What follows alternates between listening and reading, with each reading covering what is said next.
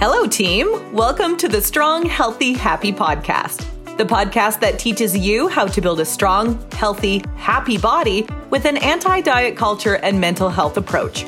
I'm Liz Campbell, owner and trainer at M12 Fitness. Let's get on with today's episode so you can start building a strong, healthy, happy body.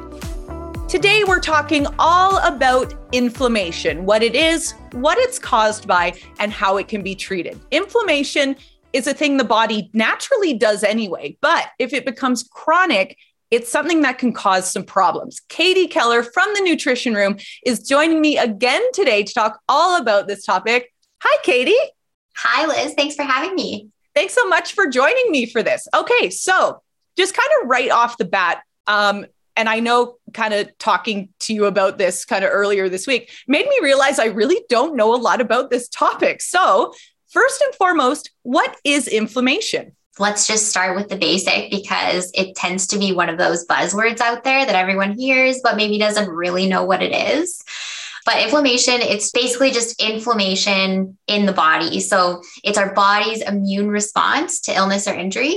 Um, and it's stimulated or activated when our immune system gets signaled that we need to heal or protect ourselves um, so the body sends out inflammatory cells in order to do this.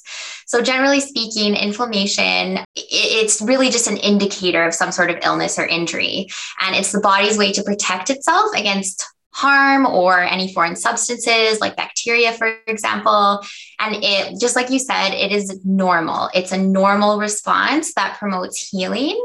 And so inflammation is actually not necessarily always a bad thing. It's, it's a means to survival for us you know, we often hear about inflammation as this very negative thing. And so, before we get into that, I think it's important to acknowledge that there are two different types of inflammation there's acute and chronic inflammation. So, acute inflammation is it's short lived and it's inflammation that could last for you know minutes it might last for days.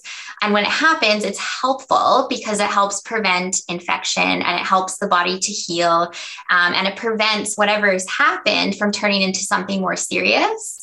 And you know it just helps bring the body back to like a state of homeostasis in terms of our health.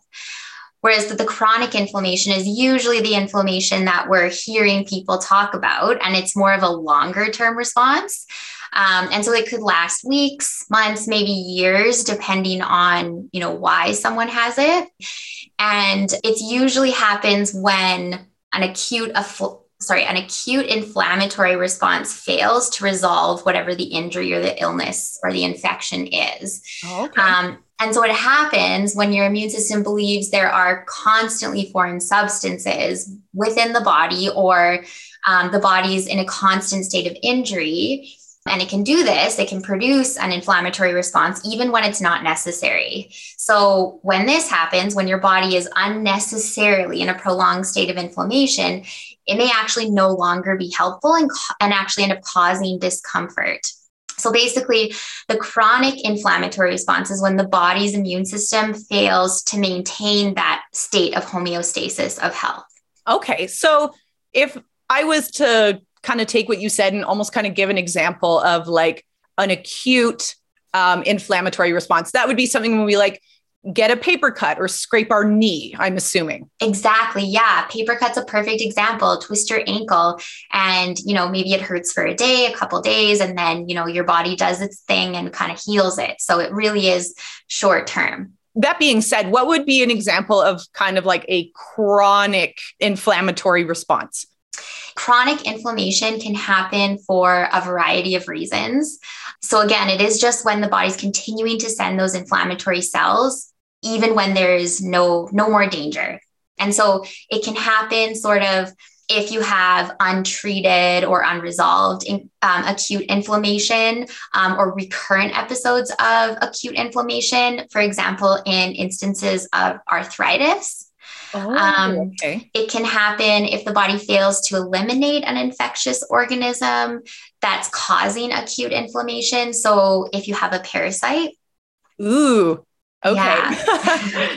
um, it can also happen um, from like exposure to the chronic exposure to toxins. So if you're someone who maybe your job is around um, industrial chemicals and you're not wearing the, the appropriate protective gear or, you know, just environmental pollution as well. But it, it can also happen with an immune disorder. So if your immune system is not functioning properly and you know you have a diagnosis of something like lupus where the body constantly thinks that its healthy tissue is not healthy and not safe. And so it's constantly kind of sending out those inflammatory cells to try and heal something that doesn't actually need healing.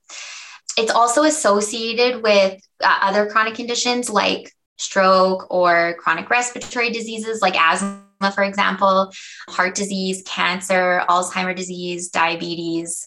So, yeah, some a big variety of different situations where we can experience chronic inflammation. Wow. So, kind of going back to homeostasis, that word that you were talking about, what exactly is homeostasis? It's just a state of being where our body is healthy and happiest. And so all inflammation is doing is trying to keep your body in a state that it is healthiest and it can continue to survive. So, right, if we go back to, to something like the little paper cut example, you have that trauma to say the finger, that's where it is. Um, and it sends out these inflammatory cells or substances that create inflammatory cells right to the site, right? And then it you know tries to trap the bacteria that might be trying to to get in to infect you um, so that you aren't getting an infection and you can actually heal up the skin and then you no longer have that injury and that risk of getting infection. Okay so it's just it's keeping your body healthy and happy and balanced basically. Exactly. Oh awesome. Okay so another question that i have like what are what are some symptoms of chronic inflammation this can be a tricky one to identify acute inflammation obviously is very easy to identify it's usually on the outside you know you might have like swelling or redness or something like that but when it's chronic it's usually on the inside and so the way it presents is maybe not quite as obvious. But some of the more common signs to look for if you have like lack of energy, you're really fatigued all, the time. Um, some people can even experience ins- insomnia. Oh, um, okay. um, if you get a lot of headaches, that might be a sign. Um, abdominal pain or altered digestion. So maybe you're getting a lot of constipation or a lot of diarrhea. Changes in appetite, changes in your weight. Maybe you have a lot of body aches and pains or joint pain, swelling, and stiffness. Uh, you could also get a lot of really frequent infections and it can actually affect the mood too. So if you you know if you have depression or anxiety or some sort of mood disorder these could all be things that signify that maybe you do have some chronic inflammation going on. So chronic inflammation is a very invisible thing. You can't tell someone is dealing with that just by looking at them. Yeah, and I think it's just because there are so many different reasons why someone could be experiencing chronic inflammation. So, one thing that I kind of have heard in the past is that certain foods can cause inflammation. Is this true? Um, yeah. So I, I might need to get on my soapbox a little bit before diving into this. Yeah. Um, because I never like to blame foods um, because really all foods fit and there's never like a single food that we can blame on anything. Mm-hmm. Yeah. Um, and like when we start to label foods as black and white, this you know, can moralize it and contribute to that yo yo diet cycle that's so damaging that we did talk about in one of our previous conversations. Mm-hmm. Um, and over time, eventually, like it can lead to disordered eating patterns. So I just I just want to clarify there's never a specific or individual food that contributes to any illness or disease. And if anyone is telling you the opposite, like telling you this, or they're telling you the opposite, that there is a specific food um, that's going to fix it or cure it, um, I would say run in the opposite direction. yeah. uh, and the diet industry does like to use the word inflammatory or in, inflammation as a buzzword to sort of scare people into buying their products. And though inflammation is a very real thing, they tend to misinterpret in order to get the buy in. Mm-hmm. Um, so I, am going to talk about some foods that can contribute to inflammation, but I just want everyone to know that it's still okay to include these foods, and you know, eating them is not bad. It's not wrong. It's not unsafe. Um, because we have to really think about what we're eating in a big picture, right? Mm-hmm. Um, meaning it, it's not the individual situation where you eat them, but the overall trend over like a prolonged period of time. Mm-hmm. Uh, not to mention that diet is not the end all be all. So there still are other modifiable factors when it comes to reducing inflammation as well. Okay, great. Soapbox over is all done. uh, so, with nutrition and inflammation, researchers really are like trying to still figure out what specifically we eat and how that affects inflammation. But so far, it does look like there may be con- specific foods that contribute to inflammation. And so this includes foods that you know are highly processed or foods that are higher in sodium sort of like ready ready to eat meals. Okay yeah um, foods that are high in trans fats um, which we're actually lucky to be in Canada because um, trans fats have actually been banned from packaged foods. Oh, I didn't know that. Yeah. Oh, good for us. That's great. I know. Yeah. Um, and then also foods that are high in saturated fat. So these are the types of fats that are solid at room temperature. So if you think about like coconut oil, for example, if you just leave it out, it tends to be more solid. So a quick way to sort of guide your assessment of what kind of fat it is. Um, and so it can come from other types of trop- tropical oils like palm oil, but it mostly comes from animal products like meats. You know, they got that thick ring of fat on it. That's mostly saturated fats or higher fat dairy products again, there's like, I just want to clarify there is still a place for all of these foods, and it's not a bad thing to have them. And in fact, some of these foods can be really good sources of specific nutrients. But yeah, you, if you are someone whose goal is to reduce inflammation for whatever reason, you might just want to take a step back and look at how much of those foods are you eating and how can you replace them with foods that might help you reduce inflammation. So it's the quantity of those foods that we want to watch. Obviously, like you were saying, all foods fit we're not telling you to not eat these things. It's just something you shouldn't have often, I, I guess, right? yeah we just want to we just want to look at the quantity and the frequency of them and so if it's something that's happening you know are you actually having what a food from each of these categories um, every single day multiple times a day how can we look at things to sort of rejig so that you can include the foods that are going to reduce inflammation, replace them with some of those foods that are maybe promoting a little bit of inflammation.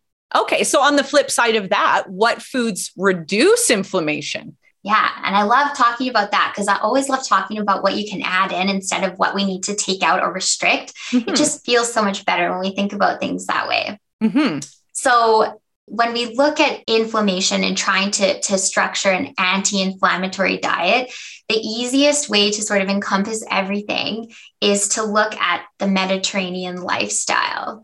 So, just the types of foods that they include, most of these foods end up having some anti inflammatory properties. And these are foods that are higher in unsaturated fats. Um, so, for example, the oils that are, you know, liquid at room temperature, or like olive oils, um, or fatty fish like salmon and mackerel and trout and sardines. Also, foods that are high in fiber. So, you know, lots of veggies, lots of fruit, whole grains, nuts and seeds.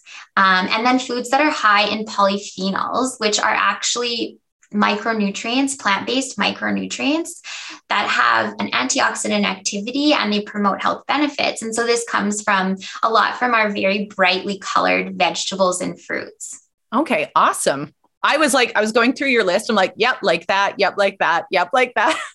I could totally live in the Mediterranean and just thrive, I think. oh, I know. They just have such delicious cuisine. Oh, so definitely satisfying. Yeah. Mm-hmm. So, how is inflammation actually diagnosed in someone? Certainly, if you're suspect of it um, and you're experiencing some of the signs and the symptoms that we, you know, had just talked about, or you're someone who has risk different various risk factors for chronic inflammation, I would recommend going to your doctor and you can get a test for a protein that's called C reactive protein or CRT, CRP.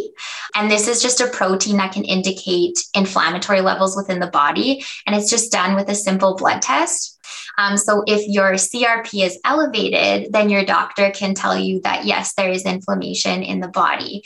Unfortunately, it doesn't tell you why you're having that inflammation or where that inflammation is happening.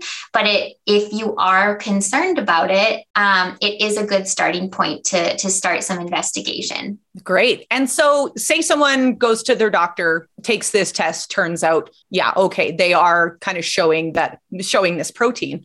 If someone comes to you with these test results, where do you start them? I would probably want to look at their health history. So, do they have any current diagnoses? Like, do they have a history of a stroke? Do they have anything gut related, like Crohn's or colitis? So, kind of looking at what their where their health history lies. Um, and then there are some risk factors that are associated with with chronic inflammation. So, for example, how old are they? Because as we age, we we can become a little bit higher at risk at getting more inflammation. What does their diet look like? Are they lacking a lot of anti-inflammatory foods? Are they eating a lot of those pro inflammatory foods? Looking at their stress levels. What are their sleep patterns like? Are they sleeping in irregular patterns? And then, of course, looking at smoking and alcohol history, two things that can contribute as well. Katie, this has been super, super informative. Thank you so much. You're very welcome. I'm, I'm always happy to be here. Yeah. Where can everyone find you both online and on social media? Yes, come check us out. Um, our website is www.thenutritionroom.com or visit our Instagram page at the underscore nutrition room. Send us a DM, ask us questions. We love chatting. Awesome. Great. Thank you so much, Katie. Thanks so much, Liz. That's our episode. Thanks so much for your time, team. I always appreciate you being here.